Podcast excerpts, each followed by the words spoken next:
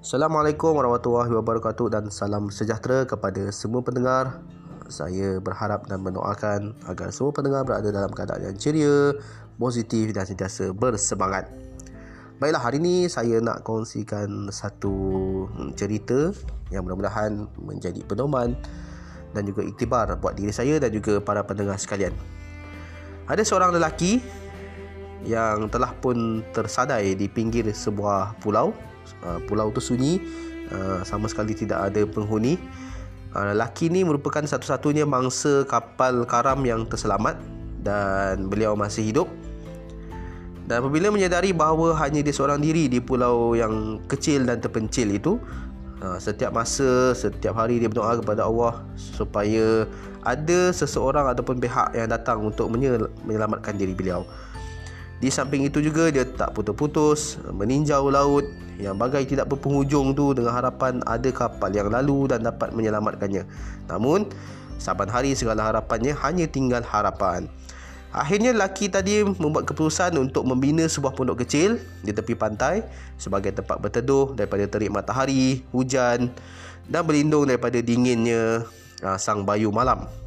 Satu hari dia meredah hutan untuk mencari sumber makanan dan apabila beliau pulang, beliau telah mendapati pondok kecil yang beliau bina itu telah hangus terbakar.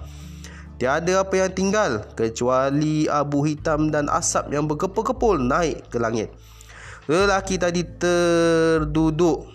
Dia merenung, dia lihat pondok kecil yang baru dibinanya terbakar hangus dan merenung nasibnya yang malang. Dia pun merintih dan mula mempersoalkan takdir yang menimpa dirinya. Dia kata, kenapalah nasib aku begitu malang sekali ni? Kenapalah Allah uji aku sampai tahap macam ni? Dahlah kapal yang aku naik karam. Aku seorang aja yang hidup. Kemudian dihanyutkan pula ke pulau ni. Dekat pulau ni pun tak ada orang, tak ada penghuni. Cari-cari makanan, buat pondok nak berehat. Tiba-tiba pondok tu terbakar. Lalu dia mula merintih dan merungut dan mula mempersoalkan kenapa dia dikenakan ujian yang sebegini. Maka sedang dia berehat di bawah sebatang pokok kelapa, daripada jauh dia telah terlihat sebuah kapal yang seolah-olah sedang menuju ke arah pulau tempat beliau duduk sekarang lah. Tempat beliau terdampar tu. Sehabis daya dia menjerit-jerit sambil melambai-lambai dengan harapan pengemudi kapal tu nampak akan kehadirannya di pulau itu. Dan jelaslah lama kelamaan kapal tersebut makin menghampiri ke pulau tersebut. Maksudnya ha, memang beliau yakinlah kapal itu memang nak ke pulau tersebut dan mungkin mereka datang untuk menyelamatkan dirinya. Dan akhirnya lelaki tersebut diselamatkan dan dibawa naik ke kapal dan diberi makanan dan minuman. Maka legalah. Eh beliau rasa bersyukur sangat. Akhirnya ada juga pihak yang datang menyelamatkan diri beliau daripada duduk lebih lama dekat pulau yang tidak berpenghuni tadi. Namun pada masa yang sama dia berasa hairan macam mana kapten kapal tu tahu dia berada di pulau tersebut? Dia pun tanya kepada kapten tu tuan saya nak tanyalah macam mana tuan tahu ada orang tersadai dekat pulau tu? Saya tak buat apa-apa tanda pun dan kalau saya jerit pun Saya lambai pun Mesti tak nampak kan? Jauh. Kapten kapal lalu menjawab Oh Kami ternampak asap Dari pulau tu. Sebab itu kami menukar haruan ke sini Kerana kami beranggapan Mungkin ada seseorang yang memerlukan bantuan.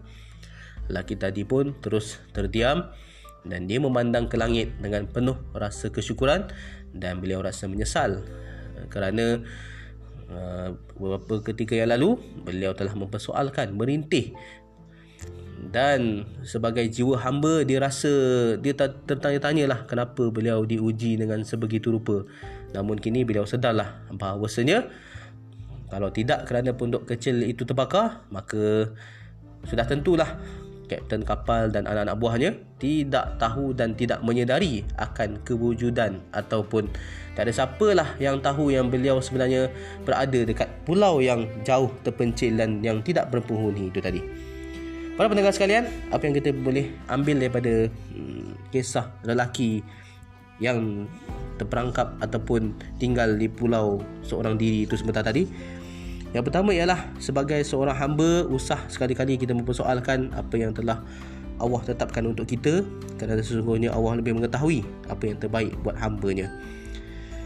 Boleh jadi sesuatu yang kita pandang sebagai musibah hari ini Boleh jadi yang kita pandang negatif itu Merupakan sesuatu yang memberi keuntungan Untuk diri kita di kemudian hari Makanya Usah mempersoalkan Namun apa yang kita perlu buat ialah Doakan supaya kita diberi kekuatan dan ketabahan Untuk menghadapi segala ujian Dan musibah yang melanda ke atas diri kita Mungkin kita akan nampak hanyalah satu sisi yang negatif Namun di sebaliknya kita tidak tahu hikmah dan seribu kebaikan yang tersembunyi di sebalik musibah tersebut.